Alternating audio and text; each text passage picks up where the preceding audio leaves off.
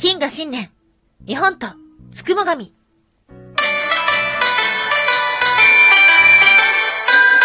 ンは妖怪について知りたい。はい、空飛ぶワンタンです。ワンタンは妖怪について知りたいということで、この番組は普段キャラクター業界で働いているワンタンが、日本におけるめちゃくちゃ面白いキャラクター妖怪についてサクサクっと紹介している番組です。この番組のスポンサーはともさわさん、歴史とか世界遺産とかを語るラジオなど放送されています。シェアサブツイッターにありますので、ぜひぜひ番組概要欄からチェックしてみてください。はい。2023年、明けまして、おめでとうございます。収録してるのは2022年なんですけど、おなじみのね。そんな当日収録するわけないんだから。はい。ということでございますが、今年はうさぎ年ですね。うん。またうさぎ年、今年はどんなうさぎ年なのかってお話は、えーしたいなっていうふうに思ってるところではあるんですけども、今年一発目のお話は、ワンタンが昔から気になっている、あの神様のお話です。はい。皆様聞いたことあるのではないでしょうかつくも神。はい。ということで、今日はですね、そんなつくも神って一体どっからやってきたんだいっていう話をしていけたらと思っております。で、えーワンタンの妖怪の話って、つくも神様の話だけではなくて、答えのないものってすごく多いと思うんですよ。うん。これが妖怪のお話と歴史の話の結構大きな違いだと思ってて、もちろんね、妖怪も解明してるものっていうのはたくさんあるんですけども、でも妖怪っていうのは、なんだろう、人の不安な気持ちだったりとか、いろんな、こう、なんだろう、驚き？不気味さ？いろんな念？情とかっていうところから生まれているので、これだとはっきり言い切れないところがあるのではないかなとワンタンは思っています。なので、今日お話しするつくも神様のお話っていうのも、本当にそうなのかわからない。だからこそ、もし今聞いてるあなたが、こうじゃないかなっていうのがあったらね、まあ、ぜひ一緒にお話したいななんていうふうに考えてるところです。はい。ということで、今日はそんなつくも神様はどのようなものなのか、三つに分けてお話をしていきましょう。まず一つ目、つくも神と真っ黒クロスケ。そして二つ目、西洋のつくも神信仰。そして最後三つ目、つくも神と貨幣経済。はい。ということで、まず一つ目、つくも神と真っ黒クロスケ。はい。ということで、そもそもつくも神様とは何者なのでしょうかうん。長い年月を経て、魂の宿ったものを指しています。で、これはね、日本独特の考えとか信仰とも言われてるんですよね。つくも神というのは、えっ、と、つくっていう字に、も、これはね、も中とかのもですね、に神と書くんですけども、この名前で登場するのは、室町時代、絵巻物の、つくも神絵巻に登場していたもので、解説の中では、100年を得たものには魂が宿るとあるのです。つくも神というのは、実は99、漢字の99神とも表記するんですけども、99年という長い年月を経たものというような意味もあります。うん。なので、これね、はっきりと99年ぴったりとかではなくて、まあ、とんでもなく長い年月を得たものっていうのは、そうした魂が宿るんだよっていうような考えですね。まあ今になったらね、人生何年時代ですか ?100 年時代とかって言われてんのかな？まあただ室町時代からすると、100年も生きるって、ちょっと想像がつかなかったのかもしれないですよね。ということで、この漢字になったのではないでしょうか。今だったら、うーん、どうなるんだろう？うーんと、5、5億8000年神とかってなるんじゃないですか？ああ、今笑うところですよ。はい。語源はいくつか言われています。一つは、もがつくっていう漢字そのままですね。で、もっていうのが、えーまあ、亡くなった方を葬る弔い、喪中だったりとか、まあ、お葬式の言葉ですね。ということなので、まあ、やっぱり、あの、何かしら実体のない魂がついたものというような、うん、ニュアンスなんじゃないかな。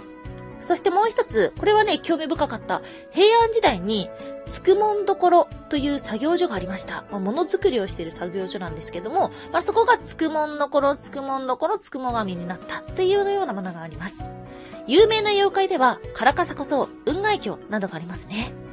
昔の人たちは、あの、物が100年経ったら、魂が宿ってしまうっていうのがあったので、つくも神にならないように、毎年立春の前に古い道具を捨てるという文化がありました。そしてそれにより、捨てられた者たちが腹を立てて、節分の夜に妖怪になって人間を懲らしめていた。というようなお話があります。へー。で、中にはね、これね、100年経ったら、99年経ったらっていう風に様々に出てくるんですけども、99年目で捨てられてしまったものが、あと1年あるのにっていうことで、人間を懲らしめに、脅かしにやってくるというようなお話もあります。そして、実は、この、つくも神にならないように物を捨てるっていうことは、すす払いと言うんです。これ聞いたことありますか？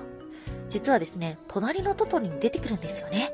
はい、すす渡りというものがありました。えー、真っ黒クロスケが草壁一家から、えー、草壁一家が引っ越していくときに、夜、えっ、ー、と、家を出ていく、引っ越しするシーンがあると思うんですけども、まあ、あれがすす渡りですね。ということで、まあ、隣のトトロっていうね、とね、有名な妖怪で言うと、化け猫が現れて、で、まあ、トトロは神様として現れて、そしてもう一つ注目すべきは、このすす渡り、真っ黒クロスケなんです。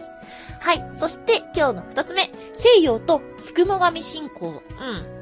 で、まあ、冒頭でもお話をしましたが、つくも神っていうのは日本独特の考え方と言われているんです。西洋につくも神はいるんですか？というと、ないのではないかなまあ、うん、この現代においてないと言い切れるかはわからないけども、っていうのもですね、西洋には一神教の思想があるので、なので、物に魂が宿るっていうことが、まあ、まあ考えにくいっていうことがあります。人や生物を作ったのは神様です。なので、人間が作ったものに魂が宿るっていうことはありえない。ということなので、まあ、西洋につくも神様はいますかって言われたら、まあ、ないんじゃないかな、というところです。ではでは、中国にはあるのかこれは、あります。うん。あります。東洋の方は、やはり、えー、多神教の考えがあるので、人間以外の形をしているものにも魂が宿るっていうことは、まあ、大いにあり得る話らしいが、やっぱりね、調べていくと、うーん、結構ね、日本独特の考え方っぽい。うーん、これはちょっとワンタンの調べが足りないかもしれない。うん。まあ、同じ思想を持ってるけども、もしかしたら、私たちの方が、なんだろうな、物に対する思い入れっていうのがちょっと違うのかもしれないですね。というところでした。はい。そんな、えー、つくも神信仰というのは一体どこからやってきたのか。今日の最後3つ目、面白い仮説がありました。つくも神と貨幣経済。はい。つくも神はどこから生まれたのか。えー、まあ、室町時代頃から、うん、その名前ははっきりしたとも言われてるんですけども、まあ、平安時代より前からあったのじゃないかな、とも言われています。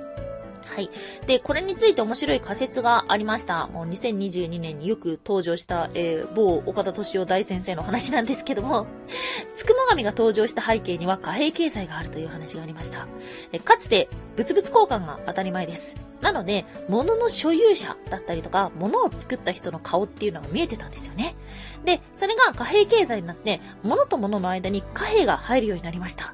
すると、このものというのは、どこの誰が、どんな思いで作ったのかがわからない。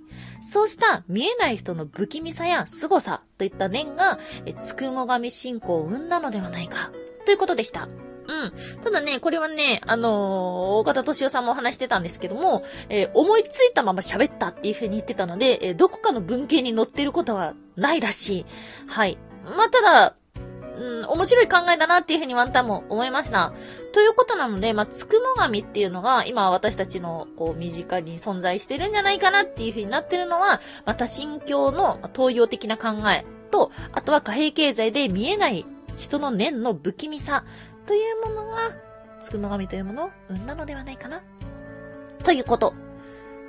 ではあるけども、うん、貨幣経済だけが誕生の理由にはならないと思うですよね。こう浸透していったのは、確かに貨幣経済の影響あると思うけども、深い関わりはあることには変わりないけども、なぜ生まれたのかっていうのは、やっぱり、わからない。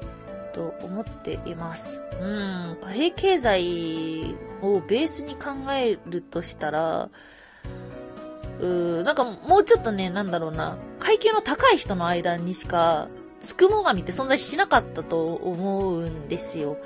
でも、こう調べていくと、例えば、白うねりって言いましたね、妖怪の、えー、まあ、雑巾です。雑巾って言ったら怒られちゃうんだけど、うん、そう、あの、まあ、カラカサ小僧だったりとか、白うねりだったり、うん、まあ、運外鏡鏡は、うん、まあ、どこの家にもあったわけではないかもしれないけどさ、どこの家にもあったものにも、つくも神っていうのがあった。っていうような考えは、うーん、やっぱり庶民から生まれてるんじゃないかな。なんていうふうにも思ってしまいます。はい。ワンタンはこのつくも神について、えー長年考えているんですけども、こういまいちこれといった答えを出せずにおります。うん。でも、ワンタンは、うん、まあ、個人的には、このつくも神信仰っていうのは日本独特のものであってほしいなっていうふうにどこか思ってるところがあって、それをね、なんか裏付ける、こう日本人はこういうところがあるからっていうのを、ちょっと正直答えとして求めてるところがあります。ということでね、もしこういうのじゃないかなっていうのがあったら、ぜひぜひ教えてください。ワン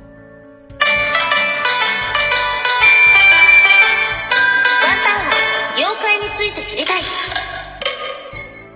はい。ということで、改めまして、2023年もよろしくお願いします。はい。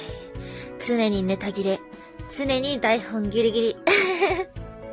そんなワンタンではありますが、もう気がつけば300近い妖怪の話をしてるんじゃないですかね。なかなか続いてる方ではないですか？まあ、ワンタンの話を聞いて面白いなっていう風に思ってくれた方がいれば嬉しいし、あとはワンタンと一緒になんか木曜と日曜日なんかやろうかなっていう風にね、思ってくれる方がいたら、それはそれでとってもいいことだななんていう風に思っております。はい、ということなので、えー失踪しないように、えー今年も見守っていてください。